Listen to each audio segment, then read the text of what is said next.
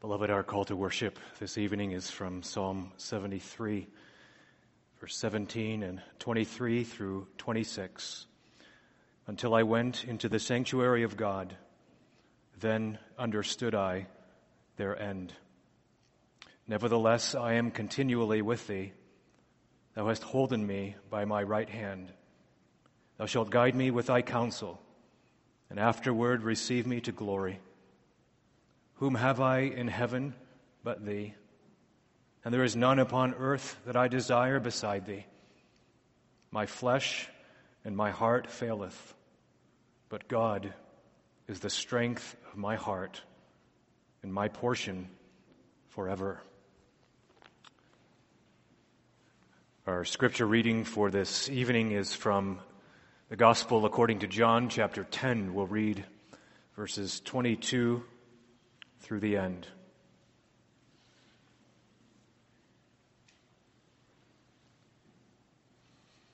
John 10, 22. And it was at Jerusalem, the feast of the dedication. And it was winter. And Jesus walked in the temple in Solomon's porch.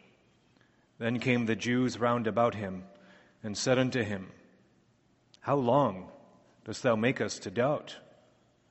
If thou be the Christ, tell us plainly. Jesus answered them, I told you, and ye believe not. The works that I do in my Father's name, they bear witness of me. But ye believe not, because ye are not of my sheep, as I said unto you. My sheep hear my voice, and I know them, and they follow me. And I give unto them eternal life, and they shall never perish, neither shall any man pluck them out of my hand. My Father, which gave them me, is greater than all, and no man is able to pluck them out of my Father's hand. I and my Father are one. Then the Jews took up stones again to stone him. Jesus answered them, Many good works have I showed you from my Father. For which of those works do ye stone me? The Jews answered him, saying, For a good work we stone thee not, but for blasphemy, and because that thou, being a man, makest thyself God. Jesus answered them, Is it not written in your law, I said, Ye are gods? If he called them gods, unto whom the word of God came, and the scripture cannot be broken. Say ye of him whom the Father hath sanctified and sent into the world, Thou blasphemest because I said, I am the Son of God? If I do not the works of my Father, believe me not. But if I do, though ye believe not me, believe the works, that ye may know and believe that the Father is in me, and I in him. Therefore they sought again to take him. But he escaped out of their hand and went away again beyond Jordan into the place where John at first baptized, and there he abode. And many resorted unto him and said, John did no miracle. But all things that John spake of this man were true. And many believed on him there. May that be true of us this evening as we receive the Word of God, that many would believe on Him this evening for the first time or afresh. Beloved, our text for this evening is from John 10, verse 28 and 29, where we read these beautiful words And I give unto them eternal life and they shall never perish. Neither shall any man pluck them out of my hand. My Father, which gave them me, is greater than all, and no man is able to pluck them out of my Father's hand. Together with that, we want to consider Lord's Day 1 as we begin a new catechism season. Lord's Day 1, familiar Lord's Day. You can find that on page 27 in the back of the Psalter.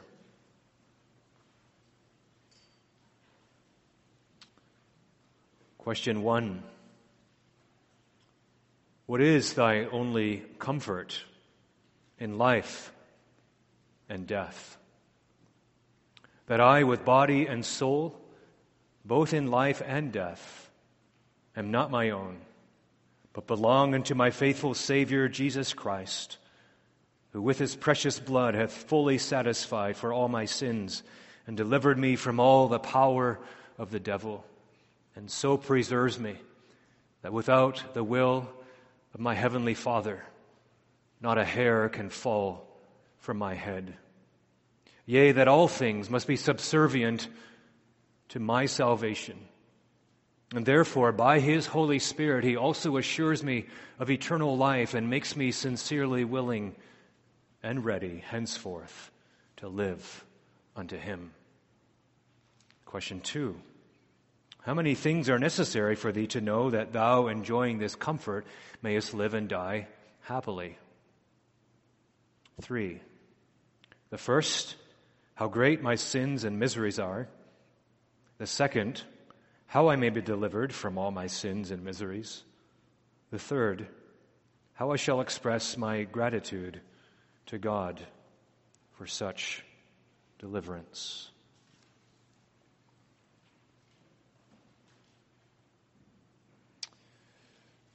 Well, if we study the history of the ages, we will immediately begin to understand that human beings are always looking for security.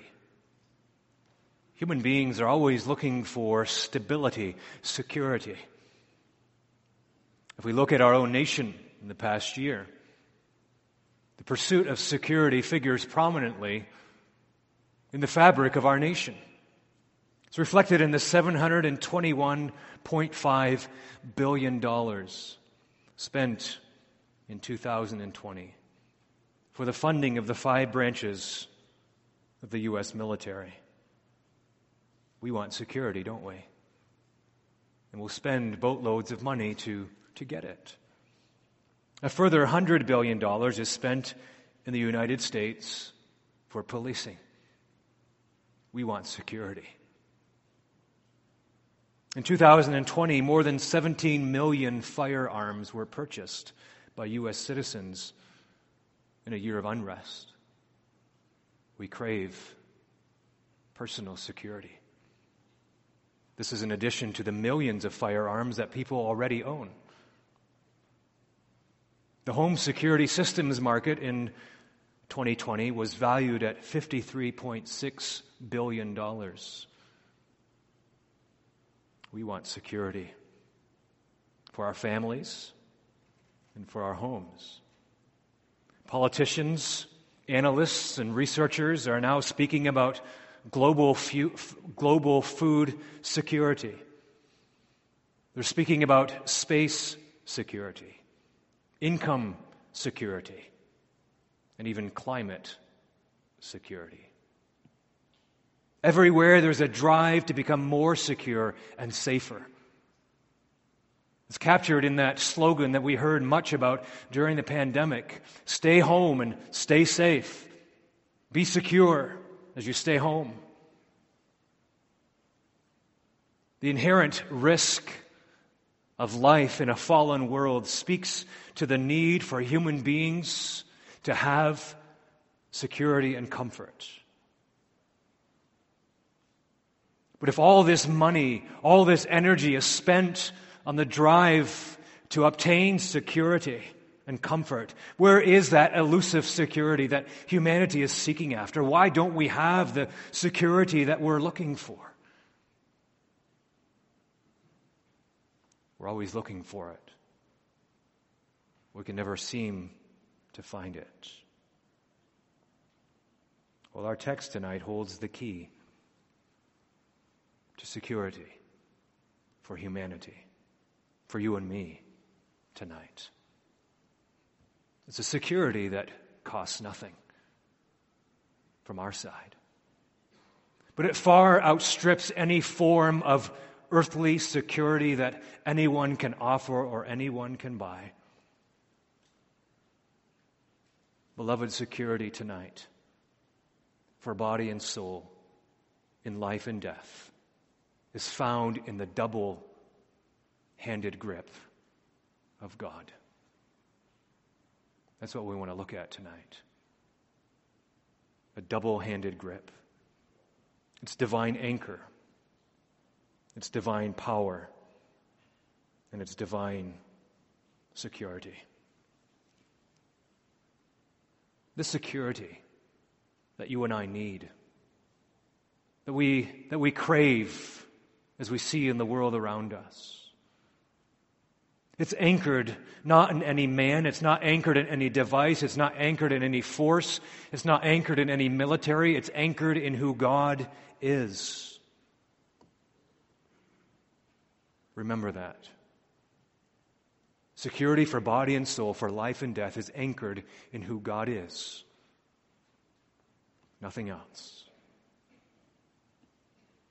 The very fact that the Father and the Son grip believers in their grasp, in their hand, speaks to the divine origin of this security. God doesn't delegate the safekeeping of His people to a human being or a system or a world power. No, God Himself holds believers. So we need to understand what it is that anchors believers in God, in His double handed grip of the Father and the Son. And so we understand that God Himself is our security. It proceeds from Him in eternity. And this is hard for us to understand. It's hard for us to grasp.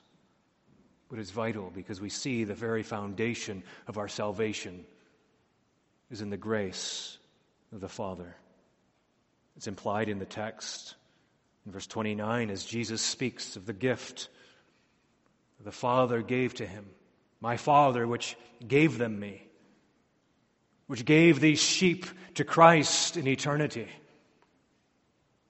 It is the sheer grace of God that ensures this gift of the elect from the Father to the Son. Jesus says, My Father, which gave them me. It's the Father's grace that He's chosen any sinner to salvation. It's grace that has moved the Father to choose his own. We look at election, we look at predestination, and we, we look at it and we say, that's a hard doctrine, isn't it? It seems cold and calculating that God would, would choose people to salvation and reprobate others to, to damnation. Who is this God? Well, let me suggest to you tonight that that's the wrong approach to election and reprobation. We need to look at this and say it's amazing that God would choose anyone. If we look at ourselves, then we look at this statement My Father, which gave them me, undergirding that statement is grace, undeserved riches at Christ's expense to redeem sinners. This doctrine of election is an amazing doctrine. Underneath it is the heart of God, the Father.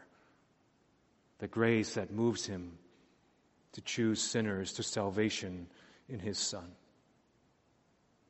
It's this electing grace, it's the Father's grace that undergirds a believer's security.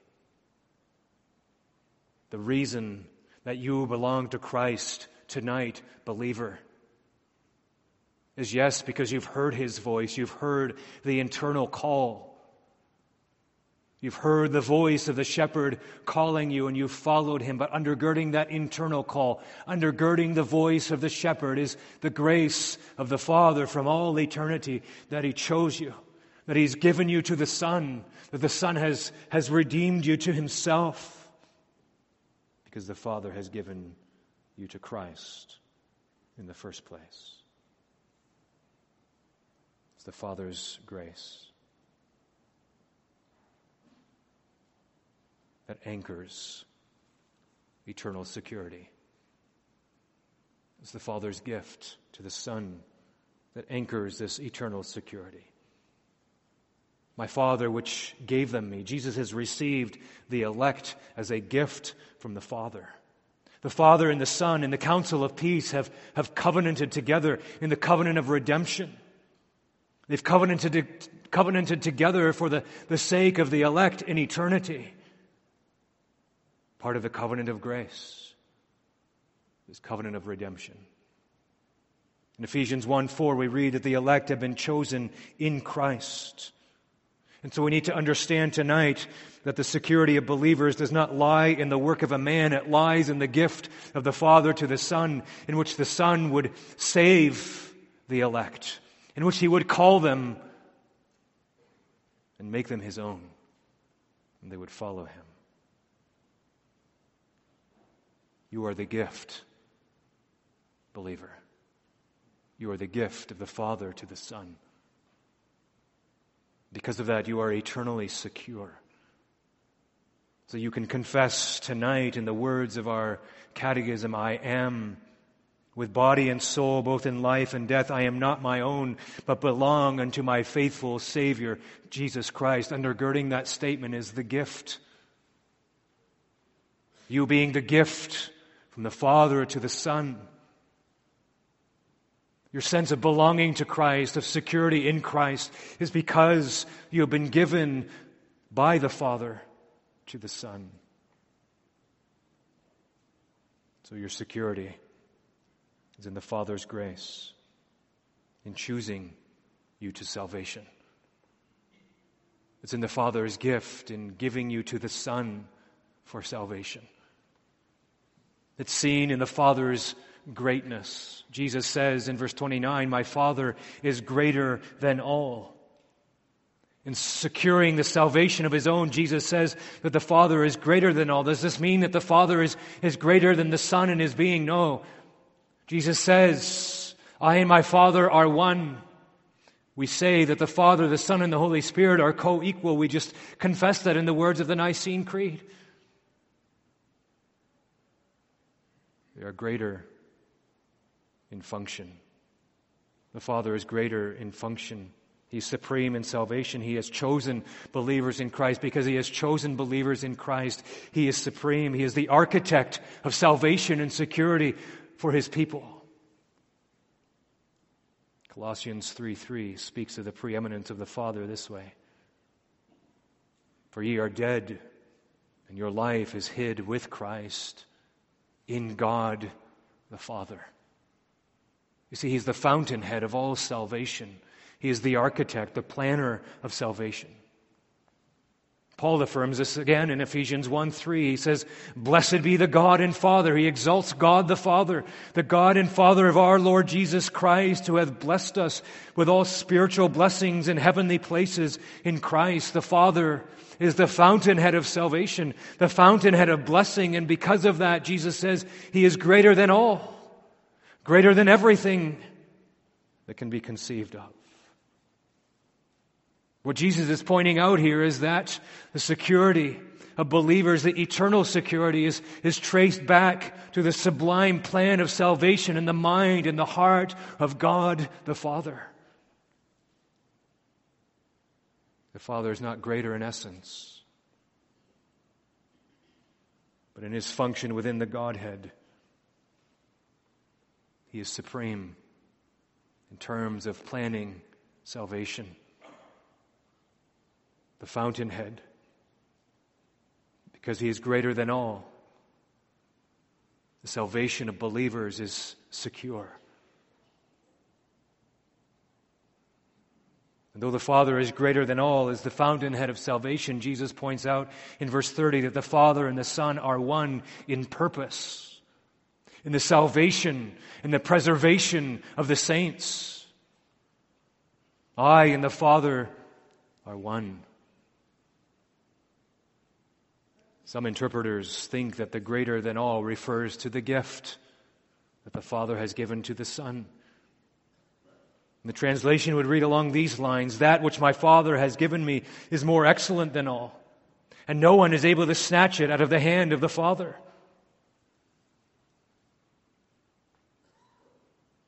Well, that's certainly an application from what we're learning here. The gift of God's people to the Son is a superlative gift, unmatched. But it's also true, isn't it? that the Father views this gift of his people to the Son as the apple of his eye, and he will guard them and he will guarantee the preservation of this precious gift to the Son. And so, what these verses point out is that salvation is anchored in who God is, in the Father, and his saving purposes. This two handed grip of the Father and the Son is built on the bedrock of who, the God, of who God the Father is in his grace and gift and greatness. And so, believer, your only comfort in life and death is not built on some, some shaky foundation. No, it has a divine, eternal foundation in the electing purposes of God and who God is. Let that sink in for a moment. Let the full import of that weigh down into your mind and into your heart. If there was a possibility of salvation being lost and your soul not being preserved, if there was the possibility of this two handed, this double handed grip not being there, then God would not be God. That's the implication of what Jesus is saying. If there was no preservation of the saints, if there was no eternal security, then God would not be God. And there would be no salvation. There would be the real possibility that we could lose salvation. But that's not what Jesus is teaching us here. Salvation is grounded in who God is. We see that salvation being worked out in the divine power of Jesus Christ as he lays his hand on his sheep in time. The Father, as it were, lays his hand on his sheep in eternity. The Son comes in the fullness of time and he lays his hand on the sheep. He calls them and they follow him. The Son comes with divine power. It's demonstrated in the gift of eternal life. Displayed in real time in the salvation of sinners, Jesus states in verse 28, and I give unto them eternal life. The Father gives the elect to the Son. The Son gives to them eternal life that He has paid for, that He has purchased on the cross. Gripped in eternity, now gripped in life, I give unto them eternal life. Jesus speaks of the power that he comes to show in giving life to dead sheep. If you read earlier in chapter 10 of, uh, earlier in chapter 10, you read there that Jesus has the power to lay down his own life and to take it up again in order to bring dead sheep to life. This is a divine power that's displayed as Jesus lays his hand on his sheep to bring them to salvation. I give to them, he says, we cannot give to ourselves. Jesus gives and secures on the cross and gives to sinners. He gives generously, He gives unilaterally, He gives mercifully. You know, don't you, that He doesn't give because of anything in you, but He gives because of His grace, because of His Father's grace. John writes in his epistle, 1 John 5 10 through 12. He that believeth on the Son of God hath the witness in himself. He that believeth not God hath made him a liar, because he believeth not the record that God gave of his Son. And this is the record that God hath given to us eternal life, and this life is in his Son. And young people, you remember this next verse from a few weeks ago, from a few Sunday nights ago. He that hath the Son hath the life. And he that hath not the Son of God hath not life. This gift of eternal life is found in the Son of God. If you have the Son, you have the life. He says here, I give. Here is divine power to give life to dead sheep. Are you a dead sheep tonight? There is life in Christ. Are you a struggling sheep, struggling to find life again in Christ? There is life in Him. Go to Him. Hear His voice tonight. I give to them eternal life.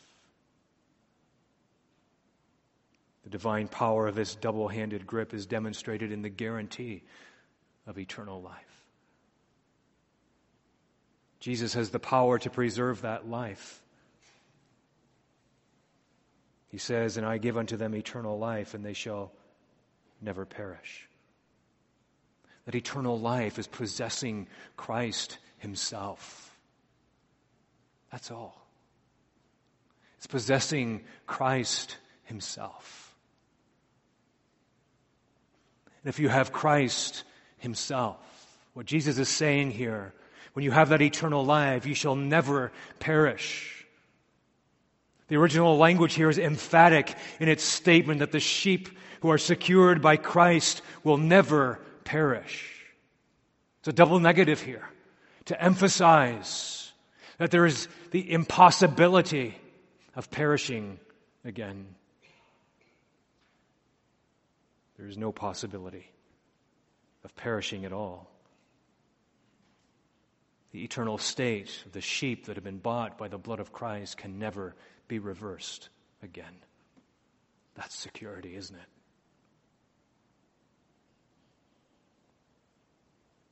In the end, there will be no bait and switch when you stand before the judgment seat of God where Jesus will hold you until the time that you stand there and then he'll let you go. Jesus will not deceive.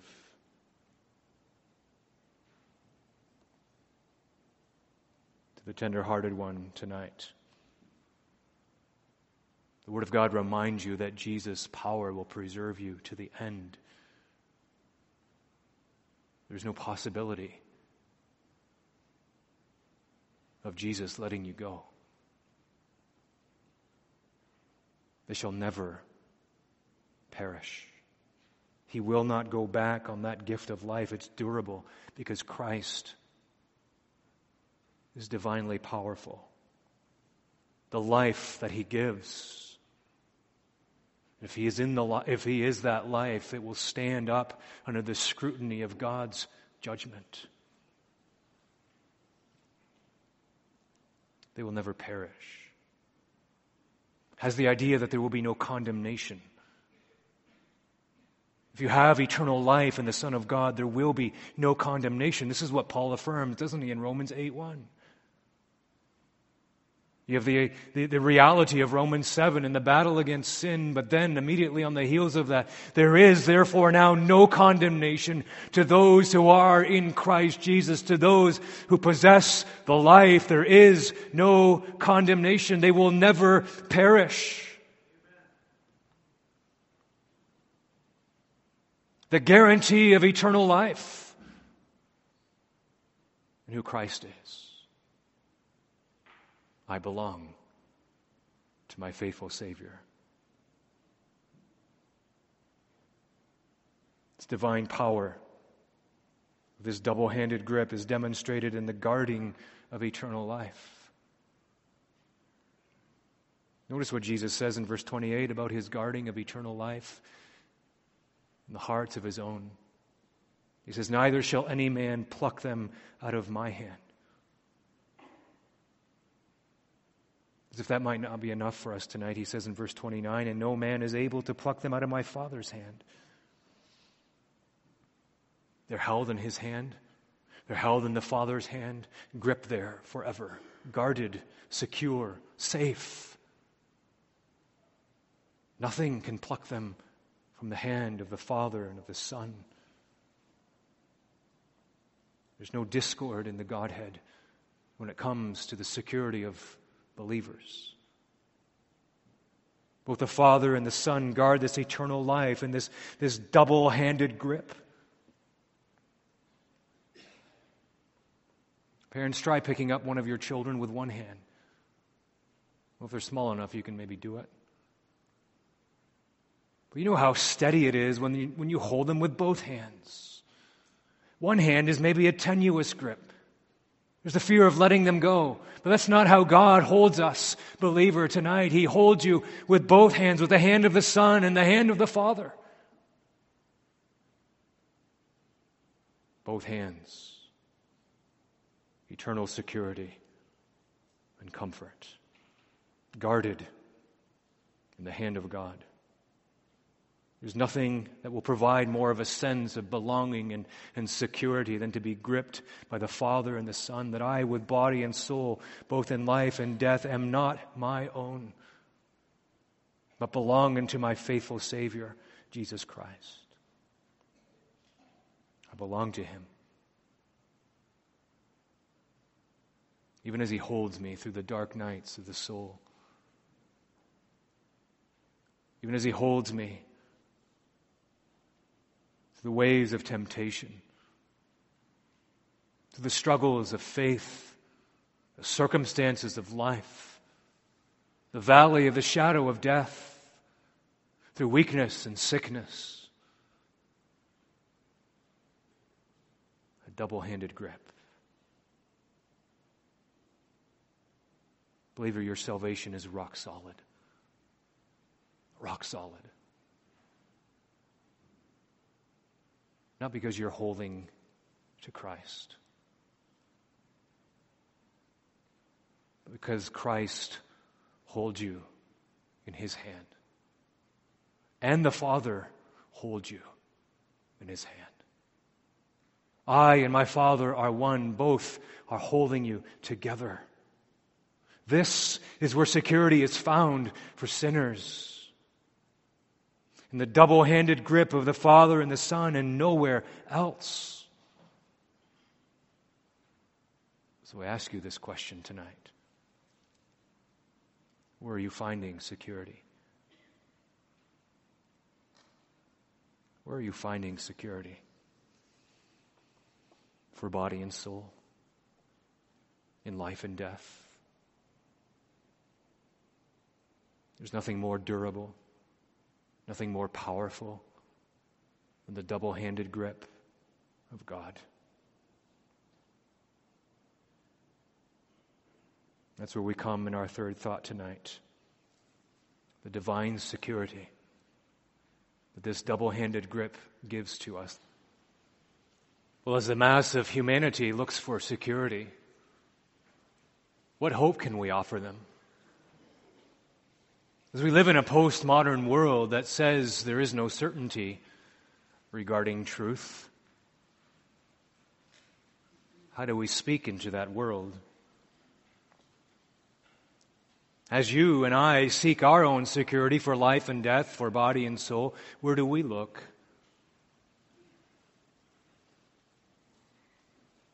We need look no further than the words of Jesus in our text. Neither shall any man pluck them out of my hand.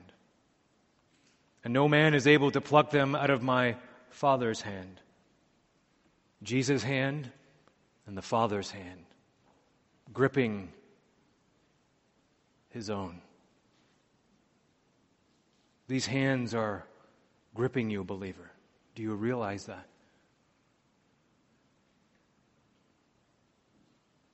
They are hands of grace. They are hands of power. They are the very hands of God. Maybe you're here tonight. It feels like your entire life is crumbling around you. Like there's no foundation, no rock under your feet. Here's the security of the hand of Jesus. Like Peter sinking beneath the waves, the hand of Jesus comes and grips him and brings him back up and brings him to security in the boat. You're safe there. You can rest there. You can, can I say it this way? You can relax there because he won't relax his grip. We need to understand that this doctrine of preservation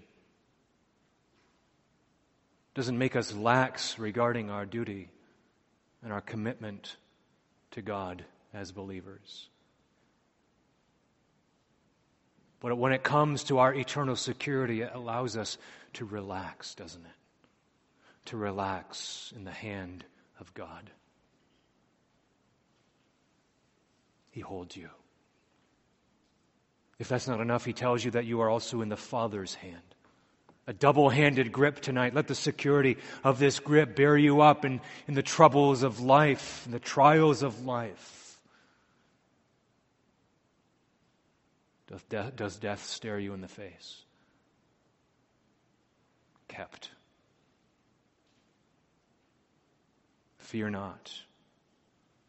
You're in the double handed grip of God. Does fear tell you that you won't make it, that you won't make it after all? That you've sinned too long? You've doubted too much? You've questioned God far too often? And yet you can't deny that you need Christ. He's your only hope. Fear not then. You're in the double handed grip of God.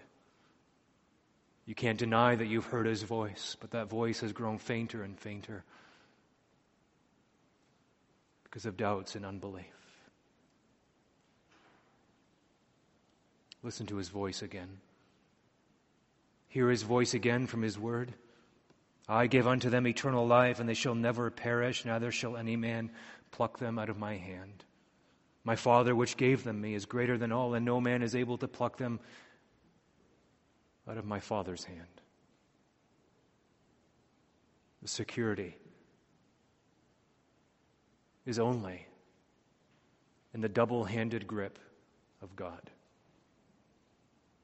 The security and the double handed grip of God is against the violent seizing of darkness, the kingdom of darkness.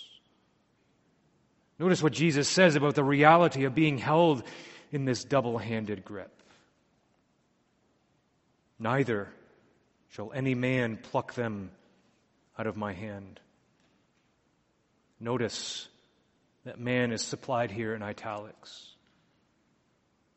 In the original language, it's just nothing. The word nothing or no, no thing.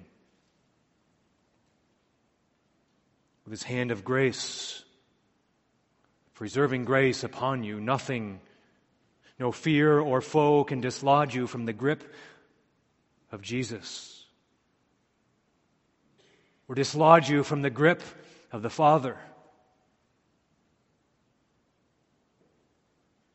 No man, no power, no force, no devil can undo the grip of Jesus' hands. There are all kinds of things that will try to pluck you out of the hand of Jesus and of the Father. The word for pluck there is violent seizing of those who are Christ's sheep. You read early in, the in the chapter of John 10.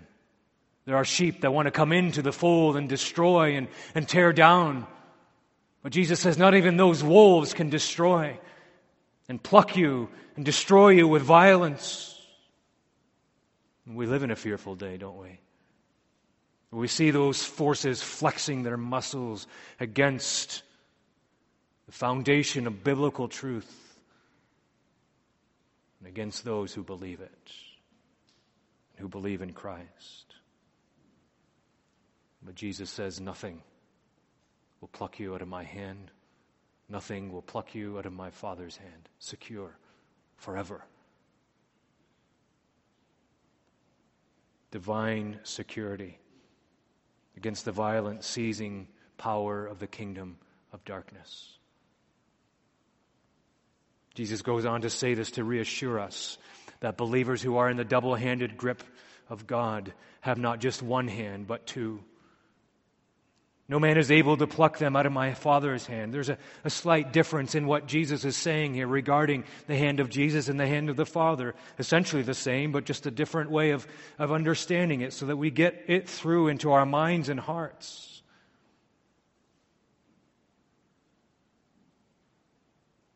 In the hand of Jesus, no man shall pluck. In the Father's hand, no man is able to pluck. Both statements indicate the utter impossibility of failure in the last moment. Indicate the utter impossibility of the triumph of the devil over believers in the hour of death or temptation. No man shall, and no man is able. You take both of those statements together, and it speaks of utter impossibility, of failure from God's perspective. Now, we feel like failures all the time. We know life in a broken world. We know life battling against the old man, and we wonder, will we make it? Who will deliver me from the body of this death? And Paul says, I thank God through Jesus Christ our Lord.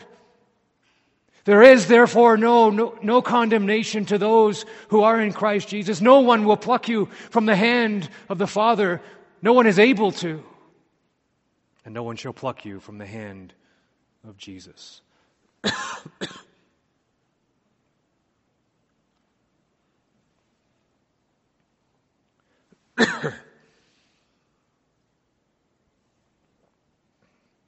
no, we confess with the language of Lord's Day 1 that I, with body and soul, both in life and death, am not my own, but I'm gripped by my faithful Savior, Jesus Christ, who with his precious blood hath fully satisfied for all my sins, done away, and delivered me from all the power of the devil. Nothing Nothing can pluck you from Jesus' hand or the Father's hand. It's this double handed grip that Paul understood, didn't he, in Romans 8 35 through 39? Who shall separate us from the love of Christ? Shall tribulation or distress or persecution or famine or nakedness or peril or sword?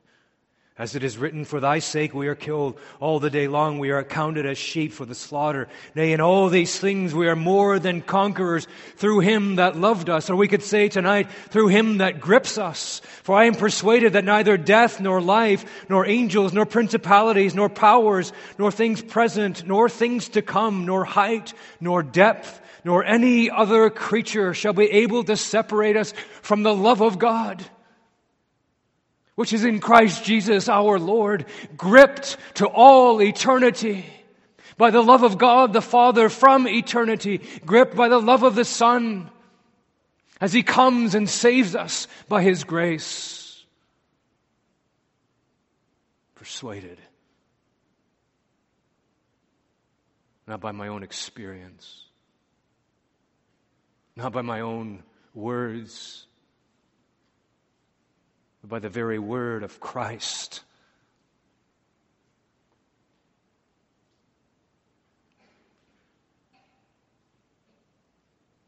No one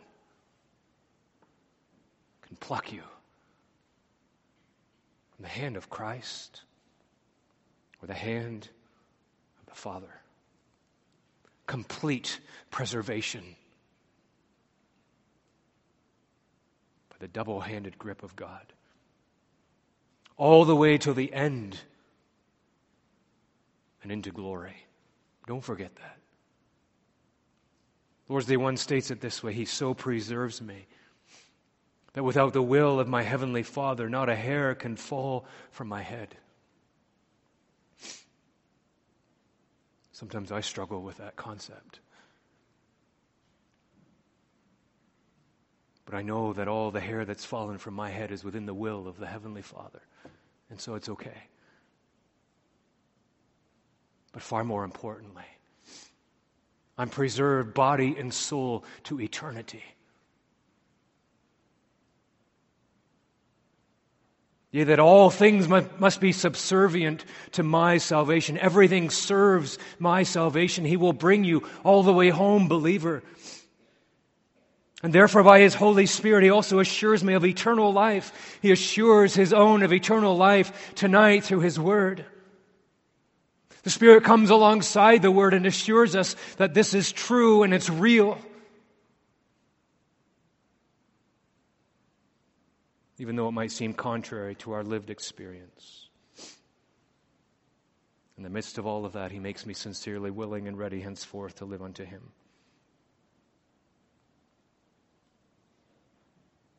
Our spiritual feet have something to stand on tonight, don't they?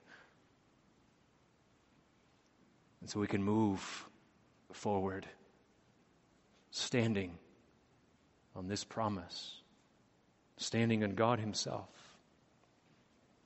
In the context of John 10, the sheep are preserved from the wolves who would want to destroy through false teaching. False messiahs would come. The little foxes of doubt and fear would spoil the fruit of faith. Preserves his sheep in the midst of their own falls and foolishness and unbelief and temptation towards sin. He will preserve us all the way, kept. Kept. Kept in the double handed grip of God. Do you see it, believer? Do you see it tonight? That there is no security apart from this grip. When we look back from glory, we look back on our lives, we'll say, How did we ever make it? No. We'll say, It is the sheer mercy of God that preserved us. The hand of Jesus and the hand of the Father that kept us. Our eternal security comes by the sheer mercy of God. The canons of Dort are helpful here. Head 5, Article 3 says that God mercifully and powerfully preserves them, or believers therein, in the state of grace, even to the end, gripped by the hand of God. In Article 6 of the same head, this mercy again finds prominence, but God, who is rich in mercy, according to his unchangeable purpose of election, does not wholly withdraw the Holy Spirit from his own people, even in their melancholy falls, nor suffers them to proceed so far as to lose the grace of adoption and forfeit the state of justification or com- to commit the sin unto death. Nor does he permit them to be totally deserted and to plunge themselves into everlasting destruction. This is the mercy of God, my friend. This is the double handed grip of God.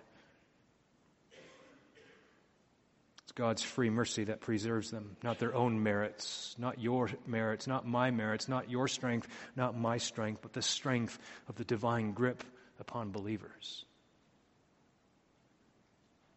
It's the tender mercy of God that preserves his own at every twist and turn and temptation in our lives. That's security. The Apostle Peter learned this through bitter experience. He had a melancholy fall, didn't he? We relate to Peter, don't we? But listen to what he writes. Blessed be the God and Father of our Lord Jesus Christ, which according to his abundant mercy hath begotten us again unto a lively hope by the resurrection of Jesus Christ from the dead to an inheritance incorruptible and undefiled, and that fadeth not away, reserved in heaven for you, who are kept by the power of God through faith unto salvation, ready to be revealed in the last time. One can only wonder if the words of Jesus from John 10 were echoing in the mind of Peter as he wrote these words, as he was restored by Jesus. Peter knew what it was to be kept, to be gripped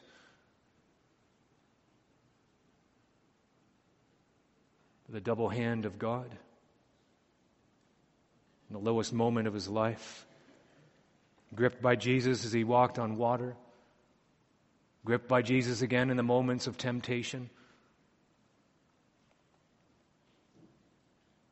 Well, how we need this double handed grip, don't we? The best news of all tonight is that we don't need to find security in anything else.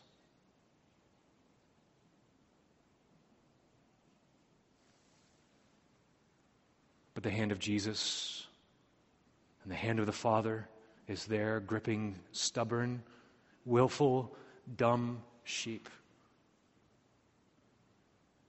who think that somehow God will fail them. He's got you. He's got you, beloved. Relax in his double handed grip because he won't ever relax his grip on you. He will hold you fast. He won't ever relax his grip. Not ever. You can bank on it tonight. Even if you don't know him tonight, you can flee to him and, and be partaker of this security. Because it's in God alone that you will find this security. And if you know that security, live within its safety. Don't move beyond it, but live there. And know that this double handed grip of the Father and the Son will ensure an entrance into glory because of the Father's electing grace, because of the Son's saving grace, because of the Spirit's assuring grace through the Word tonight that you are kept by God. Amen. Let's pray. Lord, we thank Thee for gripping us. We'd be utterly lost without that grip.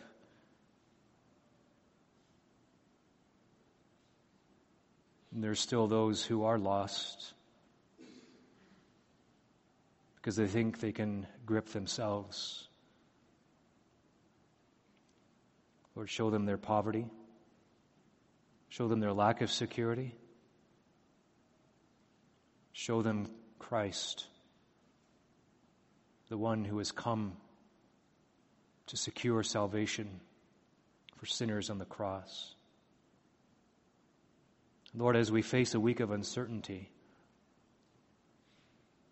we pray that our certainty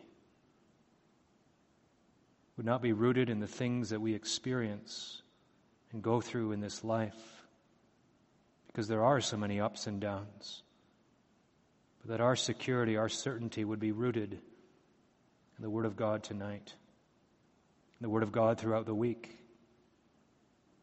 in the character of who Thou art, that Thou wilt never let us go, that nothing can, can take us out of Thy hand, for Thou wilt hold us fast. Lord, we pray that Thou wilt be near to us, that Thou wilt help us in everything. We need Thee, O God. Come and help us.